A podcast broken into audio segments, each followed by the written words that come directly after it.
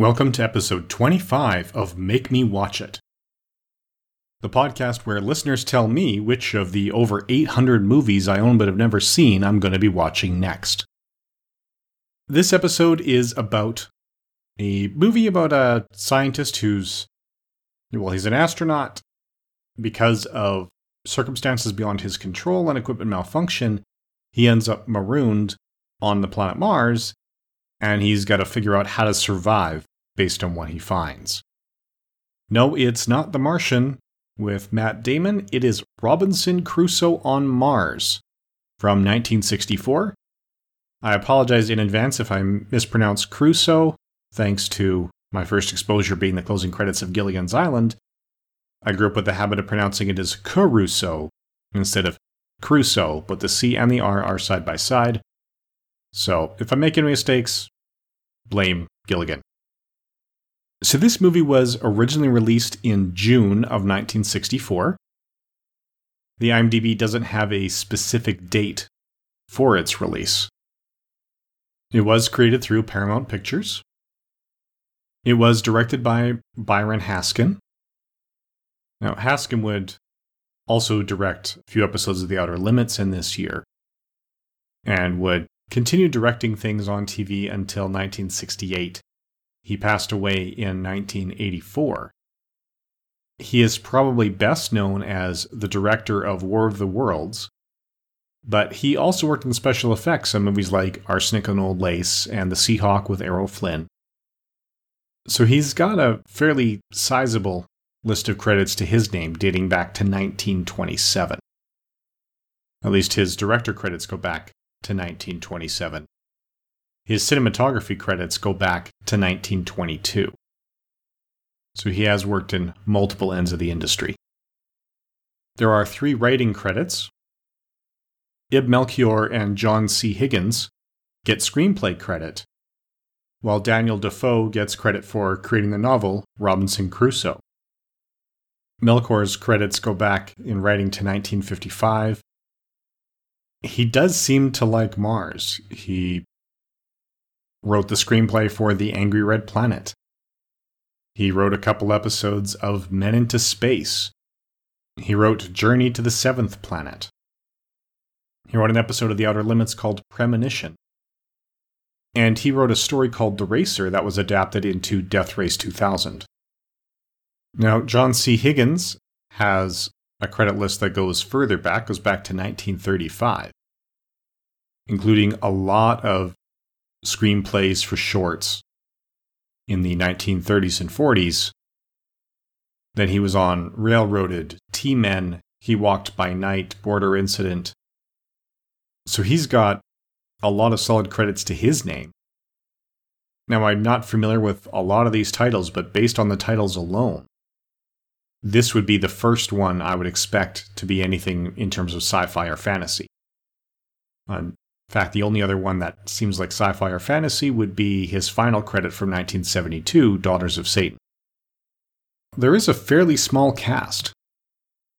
And by fairly small, I mean there's only really four main performers, and only three of those are human. The astronaut who gets stranded is Commander Christopher Kit Draper, played by Paul Mantee. Mantee is best known for this, for playing Dr. McAvoy in The Manitou, Roy Moore in Day of the Animals. And one of his more popular movies, if not one of his most notable roles, is playing the reporter in Apollo 13, which I would have to think would be almost stunt casting, where they found out he was still alive and available, so they wanted him in this movie and put him in Apollo 13 because of this film here. He's got a lot of guest star credits on TV, 124 total credits to his name, including episodes of Hunter, Cagney and Lacey, Remington Steele, The Fall Guy, Scarecrow and Mrs. King, The A Team, Dallas, Quincy M.E. So a lot of fairly regular work, dating back to 1958. One notable guest spot he had is on the 1966 Batman series. And that's notable because one of the other three credited human actors is none other than Adam West. So Adam West is far and away best known for playing Batman and Bruce Wayne in the 1966 series and the movie that spun out of it. He played himself after a sense in Drop Dead Gorgeous. He played Mayor Adam West in The Family Guy. So there's a tremendous number of credits to his name. Now, his role here is as Colonel Dan McReady. So he's the one who's actually in charge of the mission. When things go south, he does not survive the landing. So he's in the first 10 minutes and then a short dream sequence partway through the film. The other performer who probably has the second greatest screen time of any others is the Woolly Monkey. This is his only credit, playing Mona after they put him in fur underwear so you couldn't tell he was a male monkey. But yet he is a monkey who was a companion on the craft and who ends up, you know, helping our stranded Kit Draper, aka our Robinson Crusoe character, find food and water and what. And the final prominent performer is Victor Lundin. He plays the alien eventually named Friday. He also appears in the 1966 Batman series as Chief Standing Pat and whatnot. He was a Psi Corps official in an episode of Babylon 5. Again, quite possibly in a direct reference to this. So he's got 31 acting credits to his name. Oddly, after his four appearances on Batman, two as the Octopus and two as Chief Standing Pat, he then has an uncredited role in 1976. Then he appears in Babylon 5, and then a few other appearances between 2002 and 2007.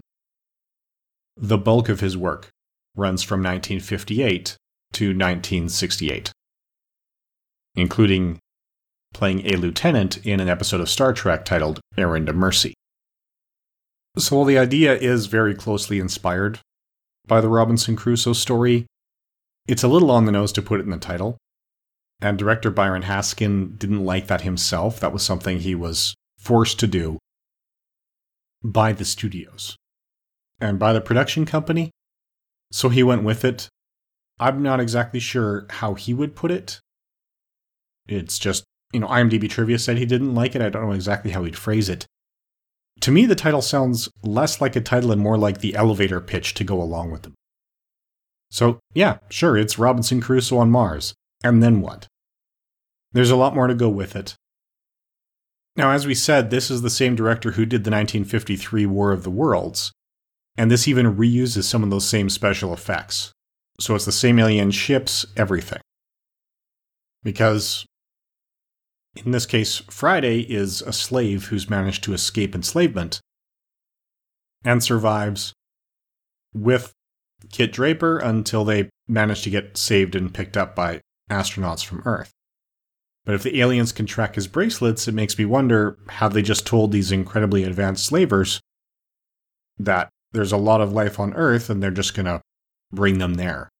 Is this really going to be a happy ending, or do they just make things much, much worse for planet Earth by bringing him back with them? That's something that they leave. It's definitely implied it's a happy ending. Victorious, Earth sent another crew. They've been found. They're going to bring them back. I don't know how Earth knew that they survived, because he was stranded on Mars with no supplies for several months. But they did. We get that happy ending that Hollywood was looking for in the 1960s. And that's actually what I find most interesting about this.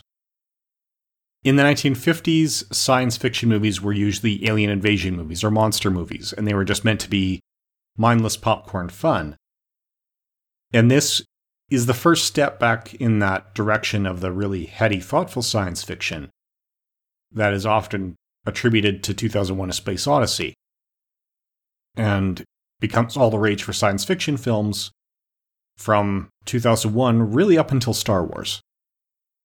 So it is interesting in a way. It's enjoyable. The production is good to some degree. The cinematography is phenomenal, which isn't surprising when you've got a strong cinematographer in Winton C. Hoch. But when you also have a director who used to be a cinematographer full time. These guys will have a great sense of how to use the landscape when they were filming on location in Death Valley. The issues I have with it are that the science doesn't work for Mars. Now, in terms of the challenges that they face, how they solve them, I would have no problems accepting this if these were astronauts who had landed on a planet outside our solar system. But this is not Mars. Granted, they didn't know Mars as well as we do now when this movie was made, but they knew it better than this. The astronaut refers to the canals on Mars. That was a mistranslation that was caught in the scientific community immediately. An Italian astronomer noted that there were canali on Mars, which were poorly translated into canals, as opposed to the correct translation of channels. Now, canals are artificial, channels are naturally occurring. So, all of a sudden, the population was thinking, oh, there's life on Mars. They have found canals. They found something that's an artificial construction. No, they just found channels, which could be little more than dried up canyons. Similarly, while the general public wasn't sure of this, the scientific community had done the calculations saying, okay, Mars has roughly this gravity, it is this far from the sun. We put those two pieces of information together with some knowledge of the chemistry of the molecular weight of gas molecules, and you can predict with great accuracy what is the atmosphere going to be composed of as long as you've accurately got the mass of the planet. We had an accurate picture of Mars's mass, which can be derived by observing the orbits of its moons, Phobos and Deimos. So, the theoretical prediction of the atmosphere is that there's not going to be a breathable atmosphere there, and every probe we have since landed on the surface has confirmed that, yeah, the atmosphere is exactly what we expected it to be. So, while the atmosphere is thinner than on Earth, it's not breathable as it is here, where he's just using the built in oxygen tanks as a booster, and seems to take several days to find another source of oxygen. This astronaut would have died, especially since he has a habit of taking his gloves off and opening his faceplate. That just doesn't wash at all. Because of what we know of Mars and what was known to the scientific community, if not to the public at large, at the time this movie was made. Now, we do like to talk about the box office performance. It's generally said that it didn't do well at the box office, but I don't know what the expectations were. The estimated budget is 1.2 million, but box office numbers from 1964 are not readily available. I see no indication that it was nominated for any major awards, let alone that it won them. In terms of messages and morals, the intended positive message that you can take out of it is about perseverance of spirit. Don't give up, keep trying. You know, we do have a happy ending because they did not give up. A message that they probably didn't want to convey intentionally is a little bit of the white man's burden thing. When Friday speaks for the first time and Kit Draper realizes he can talk, the immediate reaction is, okay, I'm going to teach you English no matter what. There's no hint of, okay, we're going to meet in the middle. I will teach you English if you teach me your language. It's more about elevating the savage who was clearly inspired by the Native Americans. So that rubs a little bit the wrong way these days, but given the culture that the film was made in, I don't think that was a conscious message they were trying to send. I think that was a subconscious message they ended up sending because they'd been programmed with it and hadn't questioned it because that was just the society the filmmakers were raised in. It doesn't make it right, but it also doesn't make it malicious. In terms of reception these days, IMDb users have given it an average rating of 6.6 out of 10. That's after about 5,000 ratings. Letterboxd users are giving it a 3.1 out of 5 so slightly lower. Over at Rotten Tomatoes, audience scores give it a 3.4 out of 5. It's liked by 61%. Because again, Rotten Tomatoes says any score above point X, you like it. And anything below point X, you don't like it. So the average critic score out of their 16 critic reviews is 6.5 out of 10. But that counts as 94% because there's 15 positive and one rotten. So 15 fresh, one rotten. You know, 15 above their arbitrary line, one below, which turns that 6.5 out of 10 into a 94%. Now, lately I've also started looking at taste.io, which is all about rating things according to your perspective. And then it compares your taste to others and tries to predict what kind of movies you'd like. It only has 14 ratings. It's sitting at about two and a half out of five. So that's average.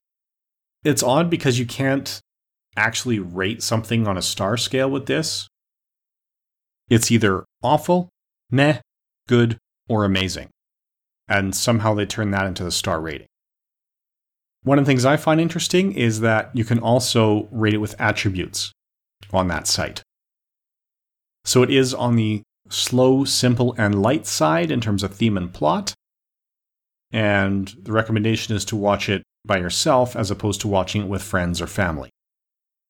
So yeah, taste.io seems interesting. I'm going to keep playing with it, and as long as I'm engaged with it, I will send that same sort of information or include that same information in upcoming podcasts. In terms of other critical reception, it was selected by the Criterion Collection. That's one of the reasons it was chosen for this month's podcast. The movies that were voted on by listeners have been tied at either one or zero votes each for a while. We're not getting a lot of repeat voting, so I'm taking a look at everything that's tied with one vote each and going through them in the order of my greatest financial investment to my lowest financial investment. So expect a lot of Criterion Collection movies this year. But the Criterion Collection did select this as one of their titles with spine number 404. Anyway, that's about all we have to say about Robinson Crusoe on Mars. Join us again next month for our next feature, which hasn't been determined yet. Thank you for listening.